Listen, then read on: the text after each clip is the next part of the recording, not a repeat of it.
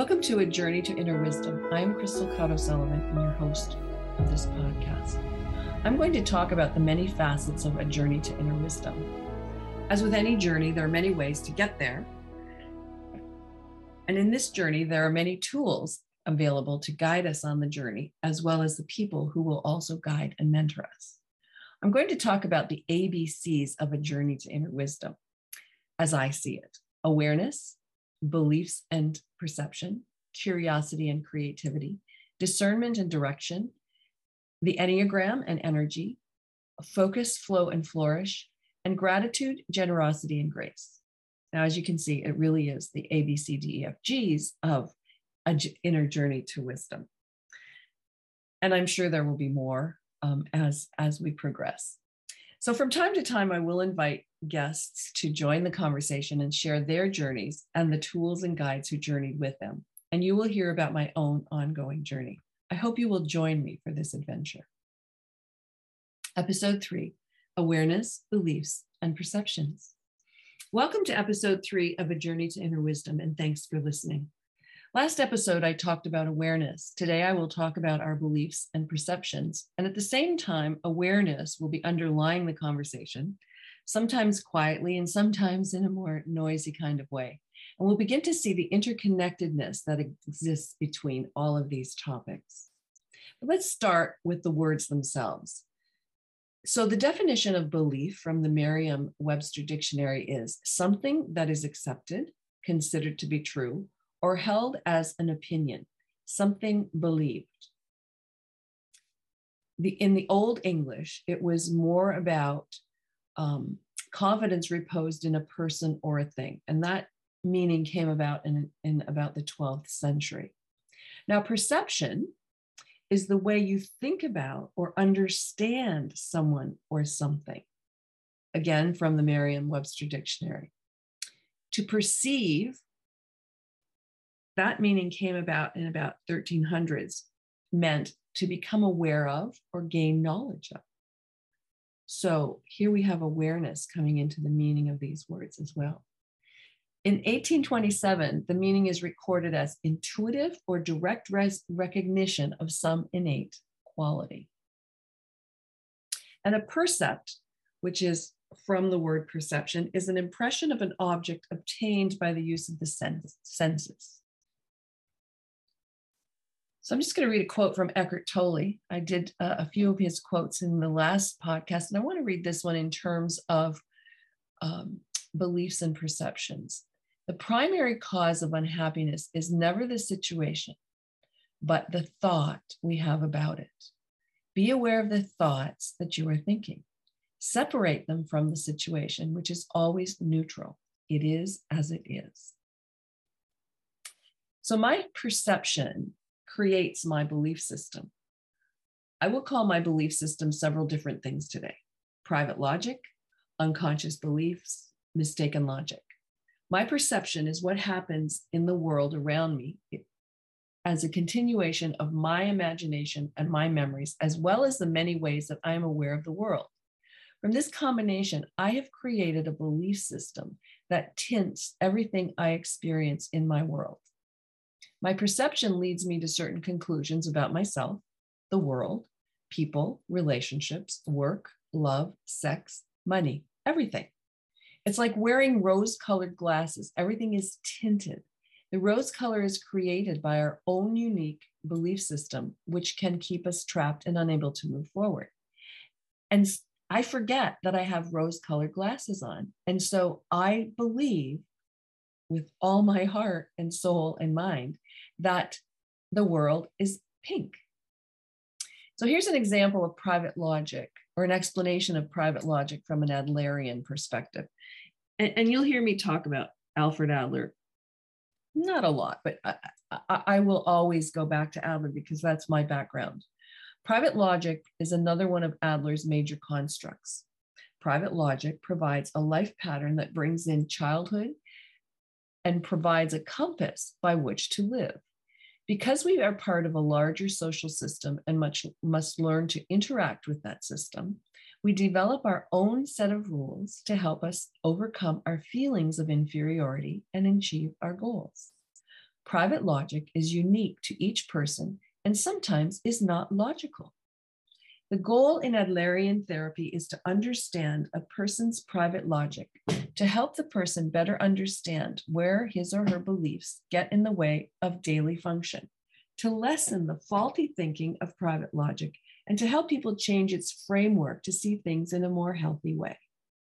Private logic is unique, and feelings of superiority or fear of inferiority are meaningful only to the individual.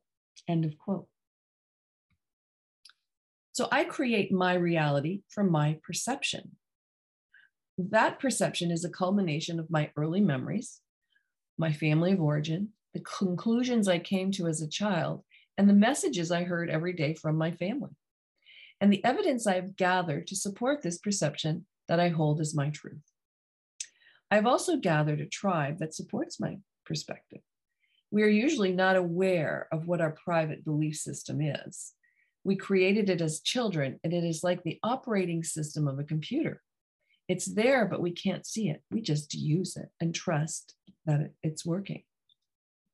So, how did we create this belief system? Well, as children, we're pretty smart. We observe, we inspect our little world, and we figure out how to get our basic needs met to get attention, to get quiet time, get someone to read to us, whatever it is that we need if you have been around small kids, you you can figure out what they're up to most of the time. And in the process, we watch and we observe as children uh, what is going on in our world. We pick up the beliefs of our caretakers, our parents, our grandparents, our aunts, our uncles, if we have a nanny, daycare workers, those we spent the most time with. Then, from this unconscious belief system, we attempt to get our needs met. And we also draw conclusions from all of these observations that, that we notice in our lives. So here's the rub we keep this belief system into adulthood. And the belief system was formed by a child with limited experience in a limited world. So for many people, their private logic works. When it doesn't, it's like finding yourself in Paris, but you have a map of London. And you say, Where am I? What am I doing here? Let me tell you a little bit about my life and uh, an example of one aspect of my private logic that I've unearthed over the years. I grew up as the oldest of five children on a farm. My dad was first generation Ukrainian Russian, and there was a general suspicion of other people by our family, which came from my babka, as my dad was a pretty kind and happy, friendly guy. My grandmother couldn't read or write English, so she was naturally wary because she could not understand all that was happening. She spoke some English, but was certainly not fluent. The distrust was passed on. As a child, this at- atmosphere was integrated into my belief system. We shared a house with my babka until I was eight. I spent a lot of time with her. I was a favorite, and I knew I was spoiled when I was with her. As a young adult, I remember becoming aware that I found cashiers and sales clerks a bit cranky. Now, I had part time jobs during school um, to pay my way, and I was not cranky. I was, I was a pretty cheerful cashier and sales clerk. But my experience of those people was not the same. So one day I became aware, actually, after doing some pretty intense therapy and self development work, that if I changed my perspective, perhaps the salespeople and cashiers would be different. And I might have a different experience when shopping. So I experimented. And over time, I did realize it was all about how I was showing up at the store and how I was at the checkout. Suddenly, I realized that an old belief had tinted the way I saw the world. And I get it. Sometimes people have a bad day. I will give them that. But it wasn't about them for the most part, it was about me. So, only by entering into a deeper level of awareness was I able to examine my private logic, release what I didn't want, and create a new way of being in the world. Until I was aware, it was like I had no choice about how I was reacting or interacting with the world around me. My unconscious beliefs, my private logic ruled. Once conscious, I had a choice. I could continue to believe that all salespeople and cashiers were cranky, or I could make up a new story. So my underlying perception, the private logic I had created as a child, worked for me then, but as an adult, it didn't. I had picked this up from my family of origin, my babka in particular, whom I loved and spent as much time as I could with, with her, I learned to not trust certain people. In my world, that meant people did not have my best interest in mind, which, when shopping, was to give me a pleasant experience.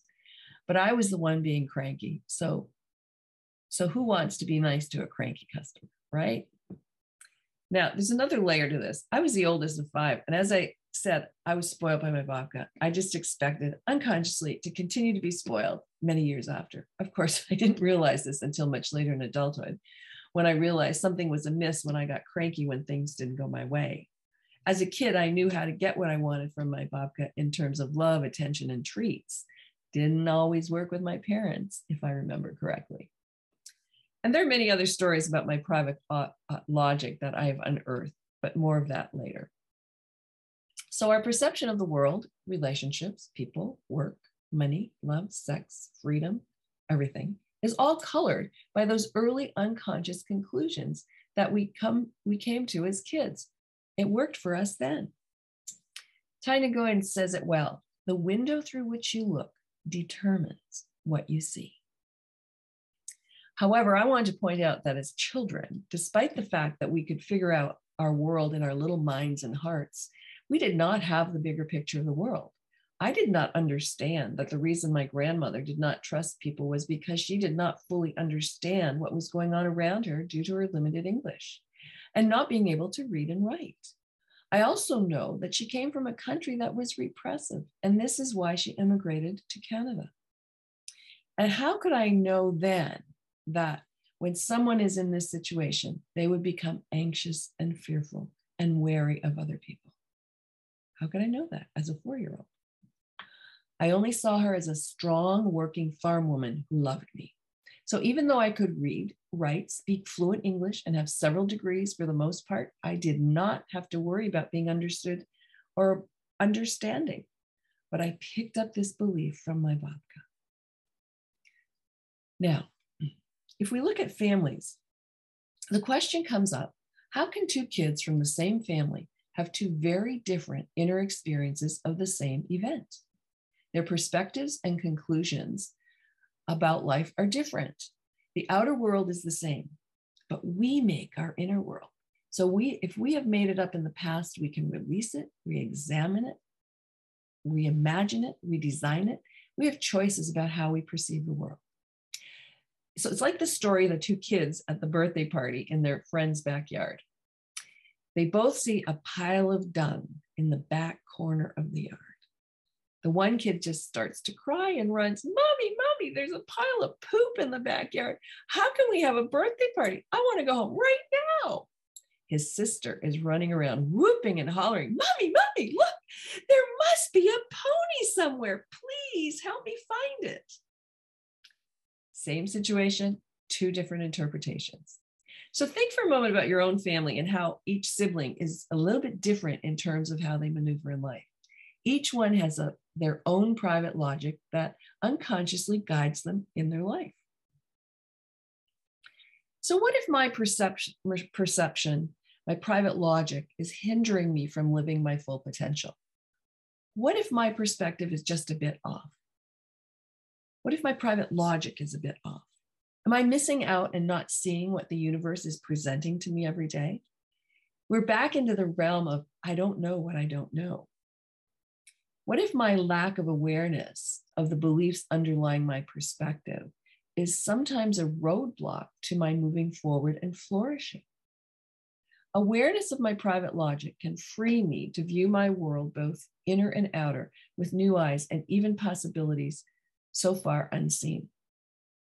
Awareness is not just looking within, it is looking outside as well to see how the world looked through my tinted lenses. Unraveling that tint in those lenses can reveal some interesting surprises about how we're being and what we are doing in the world. So, how do I become aware of the interplay of my inner and outer worlds?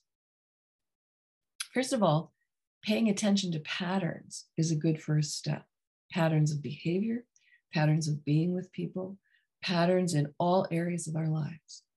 Also, working with a coach who can help you unearth those unconscious beliefs and guide you to releasing and creating new beliefs. Keeping a journal, I have found, has been really helpful for me. So it's not just about noticing what is happening, but more importantly, how is what is happening in my inner world impacting my experience in my outer world and vice versa? How is my heart responding? How is my body responding? What thoughts are surfacing related to this outer event? Now, that being said, it's not a simple task to undo years of creating neural pathways that support our private logic, our perceptions. It takes some work to rewire our brains. And this we can do. We know that now. Uh, neuroscience and neuroplasticity, we know that our brains are far more pliable than we ever thought. So begin to be aware at a deeper level beyond the surface of noticing what happens in your life. Begin to notice how your perception created what is happening in your life. Begin to notice how your imagination and memories, experiences, your environment have all created that private logic. Then realizing that we have choices about what we believe, and then we can move into designing and creating our transitions. Join me for the next episode when I will continue to talk about beliefs and perceptions and how we want to live in the present, the now, not in the past present and not in the future present. I will also give you some questions to reflect on that can spark your exploration into your private logic. I'll see you next time. Thanks for listening. Bye.